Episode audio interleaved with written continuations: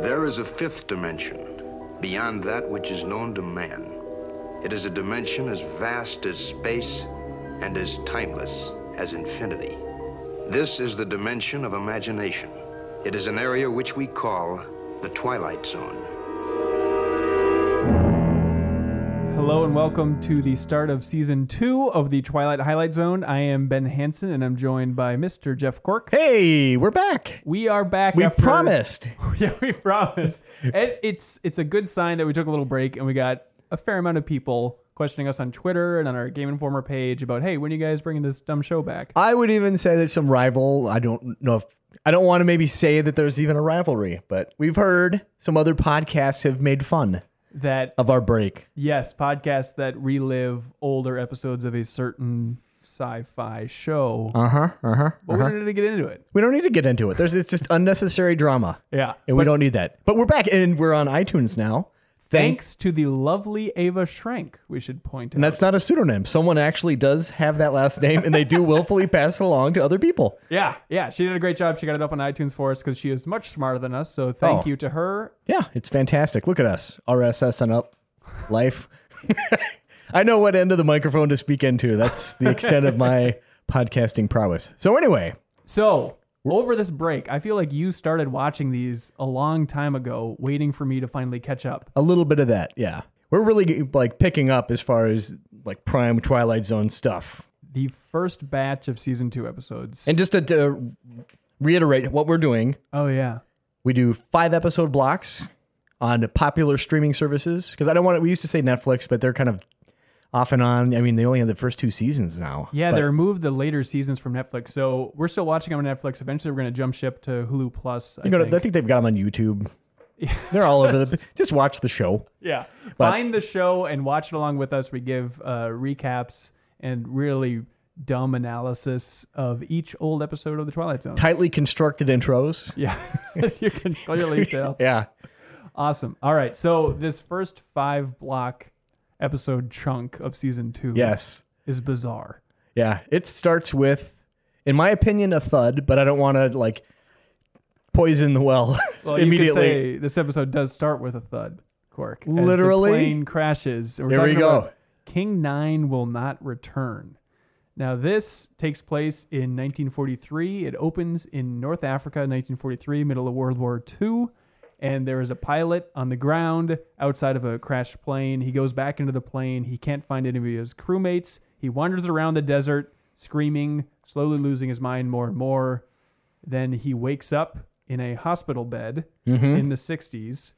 And it turns out that he, he saw a newspaper saying that the plane that he was supposed to be commanding had crashed and had been found recently. And that set him on this crazy flashback in his mind. And that's what the entire episode was. Survivor's guilt because he was supposed to be on that plane that on its ill-fated journey, and then it disappeared, never to be heard from again until he saw that headline. They found it. right. But then what happens? You're missing the dumbest part of the entire I forgot episode. about the dumb They're part. standing in the hallway. They- They call it survivor's guilt. and then, then- the nurse walks up with his clothing because they're in the hospital. And she sets down his shoes, and sand pours out of his shoes. All of the sand. It's like he was trying to like dig a tunnel using his shoes. it's just so much sand. That was a deleted scene of him just filling his shoes, trying to pass the time in the middle of the desert. Yeah. Uh, so this episode, I looked it up, is actually inspired by true events because I guess they found a bomber called the Lady Be Good in the desert years and years after World War II, and it, they could not find it anywhere. They assumed it went down in the Mediterranean, and they found it in North Africa. Uh, and there was like they found the remains of the entire crew inside except for one. Oh. So one guy survived and presumably died somewhere el- else out in the desert. So Rod Interesting. Serling saw this and said, let's just do another dumb isolation episode. Yeah. Where is everybody? Worked so well. So let's just do it all over again. That's how season one opened. Exactly. The first episode was an A isolation guy episode. shouting at nothing for half an hour. but this one, That's had- entertainment. yeah, this one has a twist though because he is narrating in the beginning, Mm-hmm. and so when it started, it's like, oh, I think this is like the second big narrated episode of Twilight Zone. There was one in the first season, And it's like, okay. But then it, as he devolves and his insanity, insanity kind of grows, he begins to yell Mm-hmm. what he should just be thinking. Yeah, And then he sees jets overhead. exactly. That's the telltale sign that he's in the Twilight Zone, also known as our world. Right. But it's kind of cool because he's like, why are there jets here? And then he's like, wait, why do I know what Yeah, those are? ex- exactly. That was a nice little touch there. That was, I thought, the most interesting detail Yeah. was that he recognizes these things, but he's in 1943. Do right. you know the origins of jets? When did they come about? Uh, I I thought it was like towards the end of World War II. Was Uh, yeah, I that think it? they're done the Nazis where they're experimenting with jet technology. I don't know Yeah, that yeah. they necessarily got it, got them working or not. Right, right. I've seen the Rocketeer. I think that that's where my World War II jet technology is. They're designed by the super Yeah. big guy that they fought on the blimp. I thought that the explanation for this, I don't know, we were saying it kind of treads on some themes that were, as everybody touched on. I like how this one kind of resolved itself a little better, uh, sand notwithstanding. I like the idea that it wasn't just a guy going nuts in an isolation chamber, but a guy going nuts because he saw a headline. Is And that, really that much more of an explanation for you? It is a better explanation for me. it's not great. Uh, The acting was pretty good. Like I like that scene where he kept on saying like there has to be a reason. There's Yeah. a reason for everything. This is not just pure chaos. There's a reason for this, and he Right. can't quite put it together. Yeah. I also liked when he picked up the canteen and he goes, Uh-oh. "You're in the desert, you idiot!" screaming at his crewmate for throwing the canteen down. And then he did the worst thing, which they did in the season one episode, where he tries to drink from the canteen in the desert and it just goes all over. His Oh, chin, the, of the course. hungry water slop. It's the Everybody worst. does that. I can't stand watching people do that. yeah. I would be so efficient at drinking out of a canteen in the desert. Is it? I shot an arrow in the air, right? Was Yes. the other guy who just Yes. totally loses his mind when he gets to drink water, turns into like a wolf. Ah. So as he's transitioning to the present day in the hospital, he also has that line that he keeps repeating where he goes, "Please let me in on it, God." That's his refrain, which is a bizarre and pretty cool one. So that and the jet moment, Yeah. are the two highlights of the episode for me. yeah, Other than that, I thought it was a pretty mediocre episode. I agree with you, dude. Walking around in the desert yelling. Yeah, and we've had so many versions of that from season one. I mean, yeah, there's five seasons of the Twilight Zone, and we're in season two, and we're already like, this is okay. Here we go again. Yeah. That guy yelling. It's interesting. One of the long form episodes that I've seen from a later season, like the hour long ones, has a very similar plot. Mm-hmm. Oh, so no. I'm looking forward to revisiting Are that ya? one. In a way, yeah, yeah. So I ended up giving this one a five, Out of. ten. That's right. That's another thing about our show. We have competing point scales. No, we got rid of that. Did we? We got rid of that in episode one because I argued that it was the dumbest thing you could possibly do. Well, I should watch or listen to our podcast. well, doing some quick arithmetic. Uh huh. Give this one a four. A Out of four. 10, yeah. Interesting. Oh, we should note this was also the first Oh, yeah. official episode that has Sterling on camera. Yep. And also the Twilight Zone song that we're Yes, all so accustomed yes. to. And I like the way that the intro is delivered, the monologue. Next off the Twilight Zone. He just sounds so urgent. Like, Gotta get out. Da, da, da, da, da, you gotta. uh, all right. Next one. All right. This one's called The Man in the Bottle. All right. It is a, starts with an older couple. They have a curio shop. Uh, we'll call it a junk shop. Uh, basically, they're not doing so well. Uh, getting, they don't have enough money to pay the bills. Crazy old lady comes in. She wants to sell an heirloom. He's like, hey, this is just junk. It's just an old bottle. She's like, oh, it's been in the family forever. You know, might get you some money. He's like, uh, begrudgingly gives her a dollar. She walks away, not before turning around and says, I got it from an ash can. And then flips the bird. no, that doesn't actually happen, but then walks away. And then the wife, who isn't, surprisingly enough, a shrew of a wife, She starts out that a little way. bit, but she tones it down. Yeah. Um, she's like, come on, you can't just give away the money. And he's like, oh, whatever. The bottle gets knocked over, right?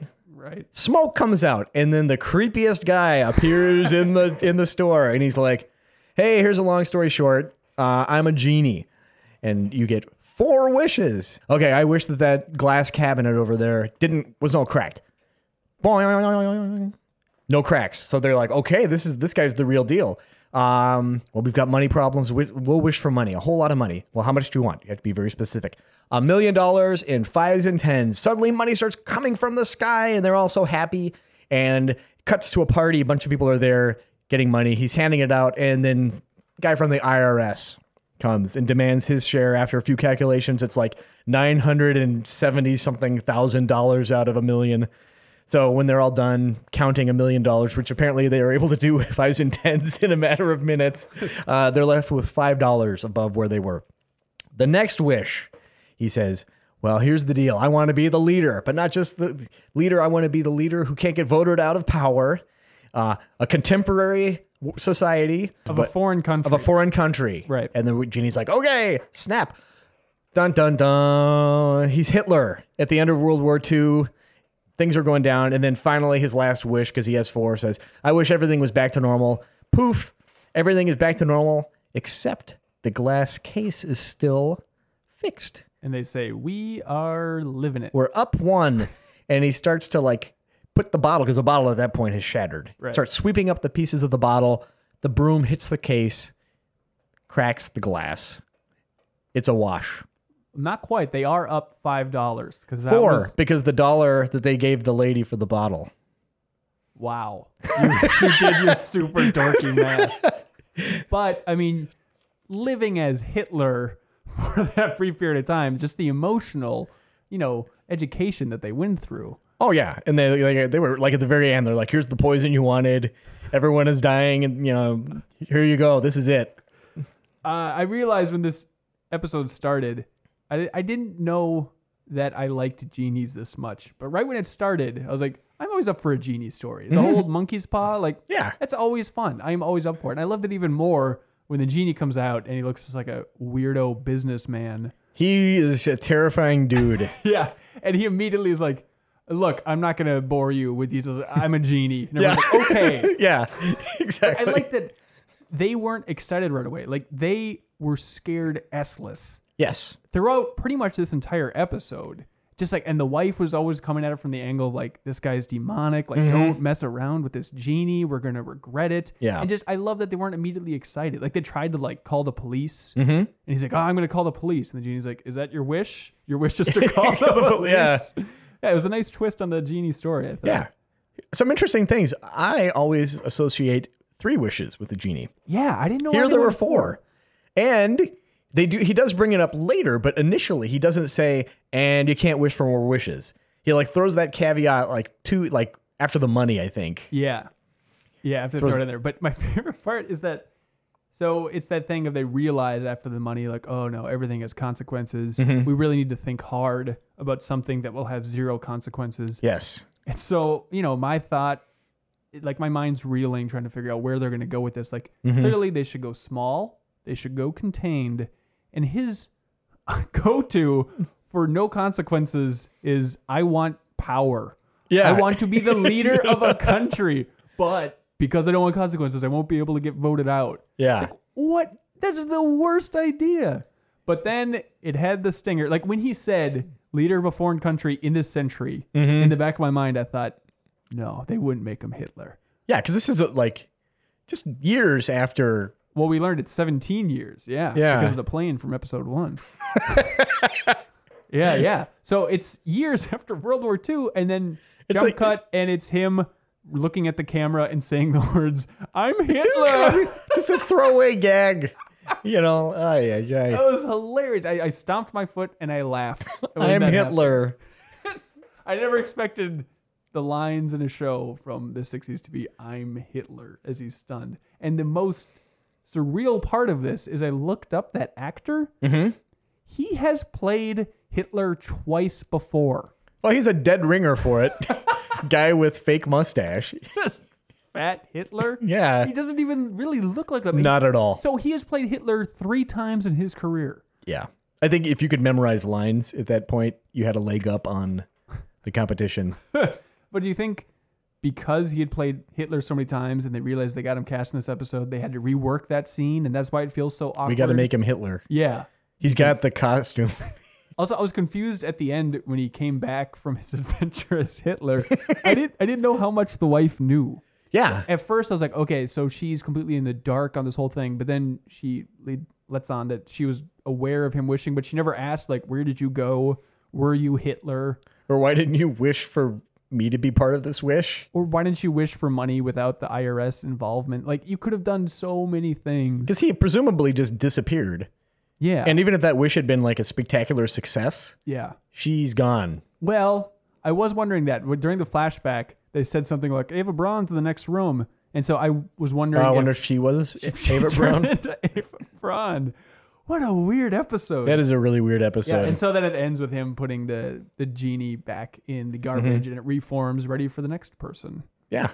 And I, even though it's kind of a conventional story of the genie, I still really like this episode. Yeah. I ended up giving it a really high score. Oh dear. I gave it a seven. I gave it an eight. See if you can keep this enthusiasm rolling. You're up. Nervous man in a four dollar room. I will say the best part of this episode is the title. Yeah. There are some good titles uh, this time around. This is a nervous man in a cheap hotel room, as the title would let on. His crime boss calls him, is yelling at him, eventually comes over and wants this wimp, super low down on the crime ladder guy, to kill somebody for him because nobody would ever suspect him. And then the boss leaves, and he is tortured by his own emotions as he tries to figure it out tries to figure out whether or not he can kill this guy. And then his reflection appears. His reflection is super confident in the mirror and says, Ah, come on, let me out, let me out. And then eventually he gets out and leaves the room. He doesn't just leave the room though. He traps the weak guy in the mirror. And he doesn't just do that. Oh, he punches. A spectacular kind of like a grazing body blow followed by an uppercut and the guy just falls down like a sack of pianos. He punches out the crime boss, George, yeah, George. and gets his sweet vengeance. And then that's Yeah. the end of the episode. You know, this was this was an alright episode. It, I wish I counted how many times that he said George, like especially when he was on the phone. He Mm-hmm. was, "Oh, I, am sorry, George. I, I'll get to it right away, George. I promise I won't disappoint you, George. It was over the top with the George. Yeah, a lot of George. Also, George looked like Captain Hook. The mirror effects I thought worked pretty good. Like it was a little Yeah. bit grainy, but as far as like matching the eye line and stuff, Yep. when he was talking to his own reflection, they did a really good job with There that. was a really cool shot too when the mirror he's totally freaking out because he sees Yeah. the the reflections doing different stuff. So he like moves the the dresser with the mirror and he pulls it away from the wall and then the mirror starts spinning. yeah. And every time it spins, it gets closer and closer and closer. Yeah. I like that. That was the best part, and that's when I think they swap places. and Yeah. the super confident guy Yeah. takes it in the real world, and He's not Jackie.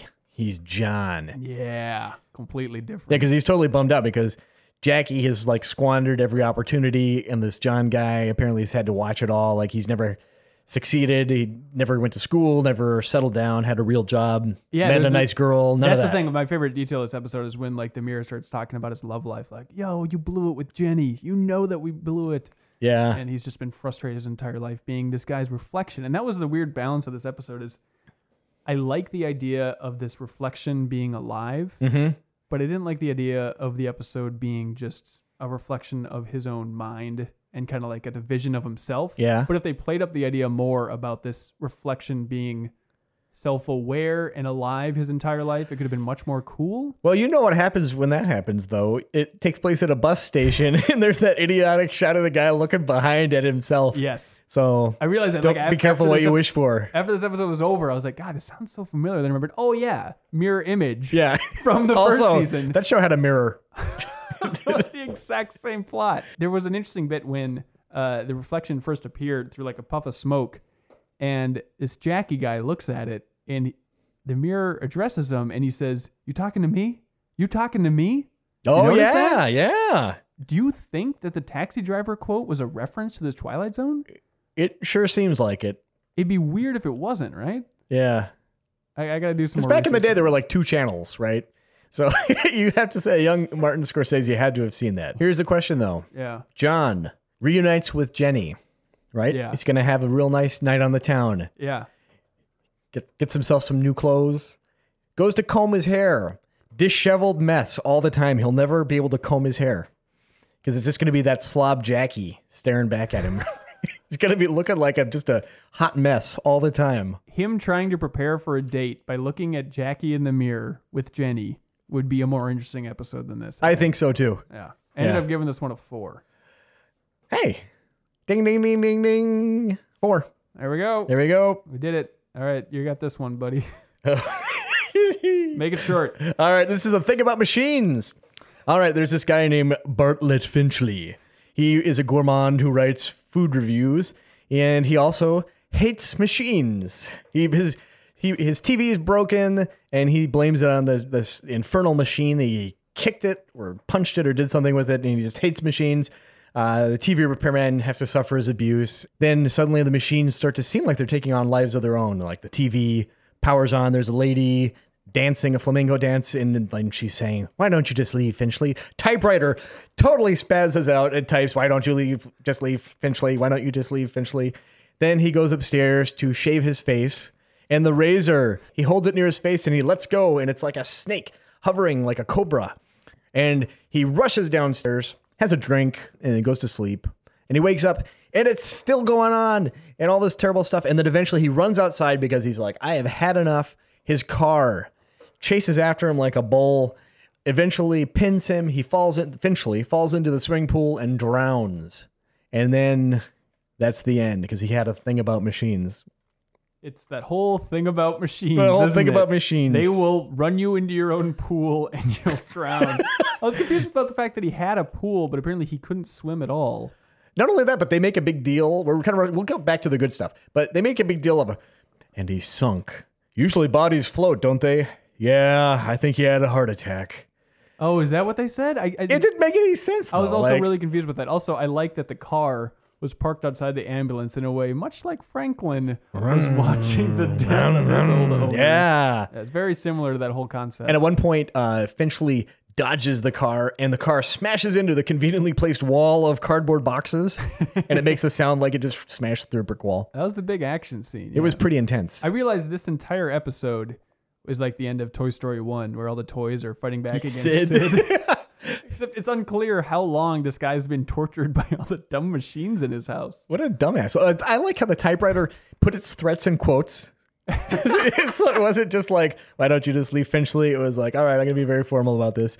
And that razor just killed me. Like, that's the best thing. When he, because not only does it, like, he's holding up and he's got this look of mistrust. Yeah. And then he lets go and it's still staying in the air. It's like, "Ugh." Yeah. and then later, it goes down those stairs like a snake. Yeah, it slides down the stairs. And like the first time the razor comes alive and is floating there, he doesn't mention it. No. I mean, I guess he doesn't really have anybody to talk to, but He it- calls people and he's like, hey, do you want to go out for dinner or do you oh, want to do not stuff? only does he do that, Cork, he calls basically he's going on a couple booty calls here. Yeah. And his opening line to this lady is how is my favorite attractive young widow? Why don't you just leave, Finchley? Oh, Jesus, get out of here, Finchley. the guy's the worst. yeah. Also, did the mechanic in the beginning of the episode look familiar to you? Yeah, he was in the Purple Testament. He was Oh, the wow. captain that uh that the crazy guy went to and the guy was like, You gotta settle yourself down, you gotta fly. That's a that's a good memory because I knew he looked familiar, but He also pops up on a later episode, Will the Real Martian Please Stand Up? And I won't say anything else. But All he's right. very he's a very recognizable gentleman. Yeah, yeah. Also, they had a fun thing with Rod Serling's reveal in this episode where the camera whips around and he's in the TV, mm-hmm. which is pretty cool. They're Yeah. already playing around, like, you know, what, three, four episodes in, they're Yeah. already experimenting with where he can be instead of just standing They there. did that with uh um Nervous Man in a four dollar room too. He kind of like it was a, an above shot. That's right, Where yeah. you could see the entire room. It wasn't at an angle, and he popped up from presumably the side of the wall. It's just such a strange thing. Like everyone knows someone who hates machines. Let's write a story about it. I don't understand. Does that like if he had a lever? That's the thing. What Like an constitutes a inclined machine? plane, can he like- just like add gears to an object, and then eventually it'll Yeah, turn alive and exactly. then say, "Get out of here!" Yeah, Finchley? a wheel just by itself with that.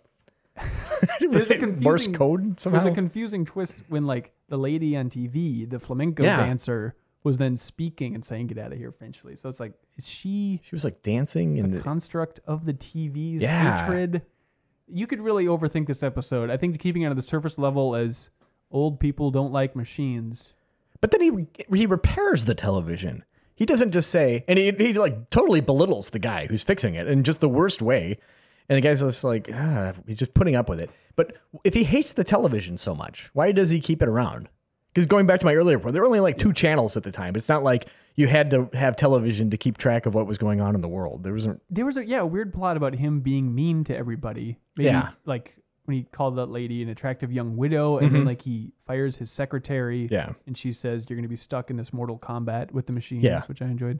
Uh, but like, is that the idea? Is the machines are punishing him because he's a dick? I guess. But you think that the first time you pull out the sheet of paper that the typewriter is typed by itself and says "Get out of here" with your name on it, and you go upstairs and your razor is like a cobra, and you let go and it's suspended in the air, that you wouldn't go downstairs to uh, one of those crystal decanters and pour yourself a drink, Yeah. and then just like flop down on the sofa and just take a nap. Just get out of there, Finchley. Get out of there, Finchley. I mean, I don't know how much more clear they could be.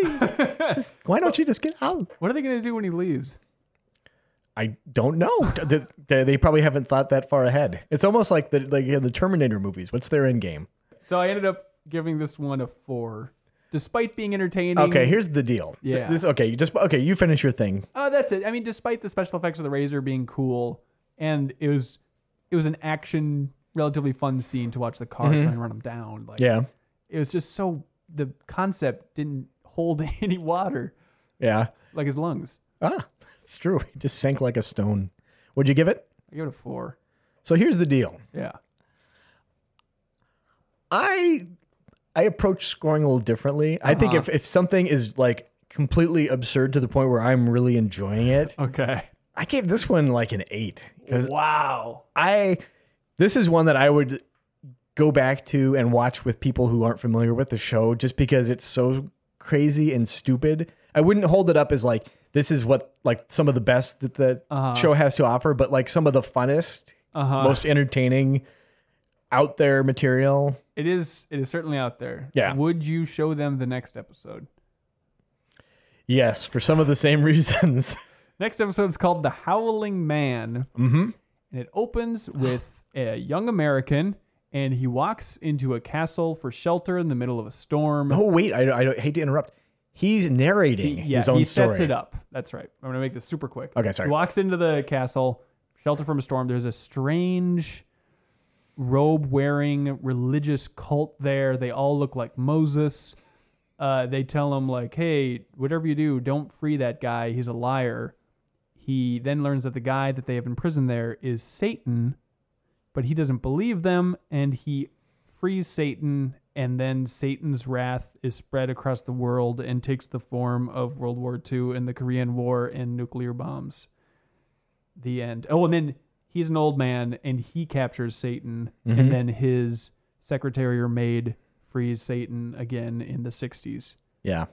I think you're missing a lot of details that make this episode what it is. That's the point. Go I back didn't and say good details. I said that think details that make it what it is. fill it in, man. So the Howling Man refers to the fact that like at first the monks are just like, "I'm sorry that you're wet, but you gotta get the fuck out of here because th- this is no place for you." Yeah. and he hears "ow," and he's like, "What is that? That's just the wind."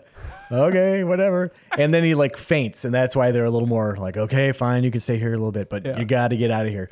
And he learns that the the, the order, it's a religious order, uh, the Brotherhood of Truth, I think. the Brotherhood of Truth, exactly. And they are guardians of knowledge and the truth, and and they imprison Satan because they had like this little area where they were by where people are kind to each other and honest and everything. The devil could not handle it; it just drove him nuts. Yeah. So he went there, and they were able to. It was child's play at that point, just to lure him in there, and they imprison him with a staff, the staff of truth, which looks like a shepherd's staff. just put a padlock on that door if you're so worried about weirdos opening it up. Like they kept telling this guy, like, "Hey, that guy's a liar. Don't go over there. We've imprisoned no man." They keep saying Mm-hmm. Yeah. because it is Satan. It's Satan. No big deal. The big D.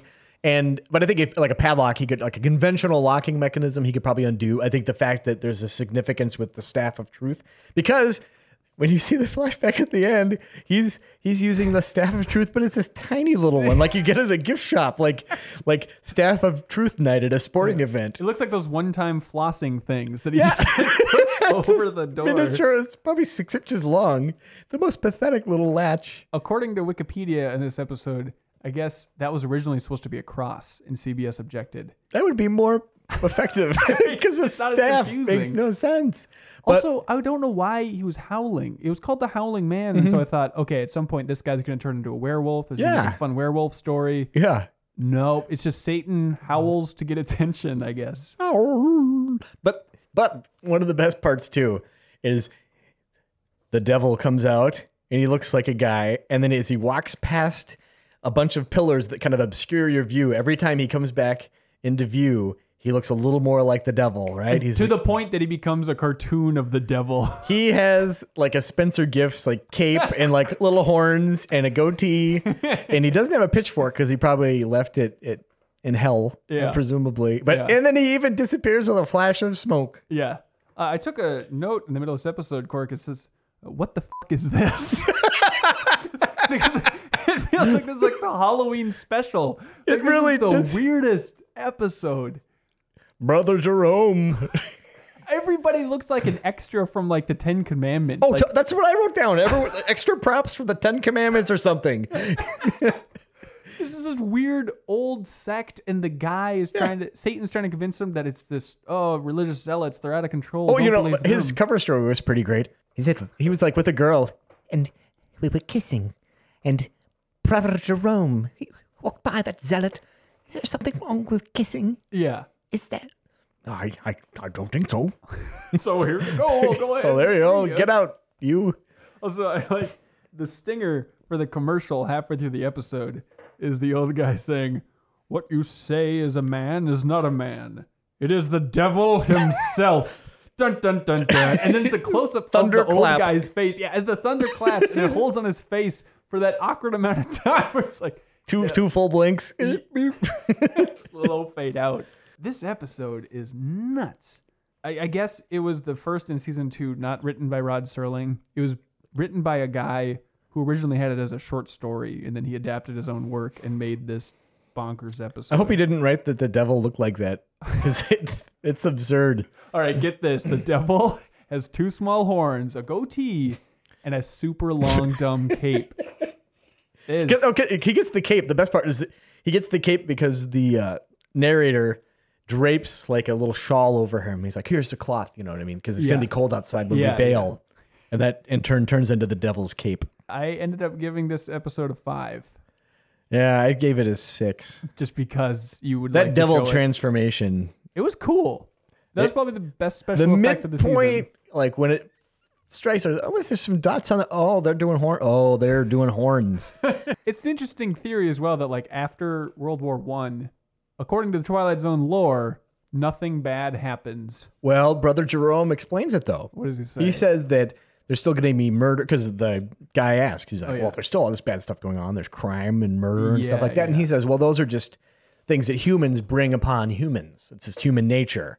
But the really big catastrophes like world wars and Yeah. famine and everything, that is the devil. that's where Satan. That's comes this in. guy. And something I was wondering is every time that, that our hero kind of approached the devil's cell, he kind of looked like he was stricken. You know, like he would have to lean on a pillar for support. I wonder, is that like the, some kind of devilish influence, like weakening him? Or did he just happen to get the vapors a lot? Yeah, that guy passed out so often. I thought that's why I thought they were gonna play up the like Wolfman angle. They was gonna transform into a werewolf. I'm like, oh, clearly something's up with this guy. He's passing out left and Yeah. right.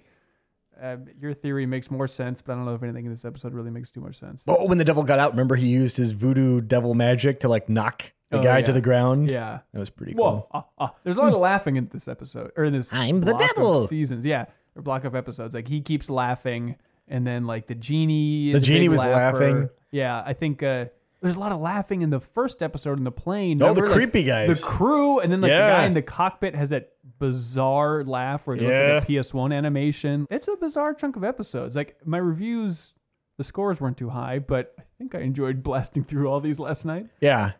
I don't want to give anything away. The next block is pretty great. All right, great. Well, be sure to watch the next five episodes and tune in next week. And Yeah. subscribe to us on iTunes. For real. and, uh, give us your super honest opinions in the review section on iTunes, which is a thing. Sure. Yeah. But thanks for listening, and uh, we'll see you all next week. By highlight, twilight, side, highlight. Bye, Light Twilight.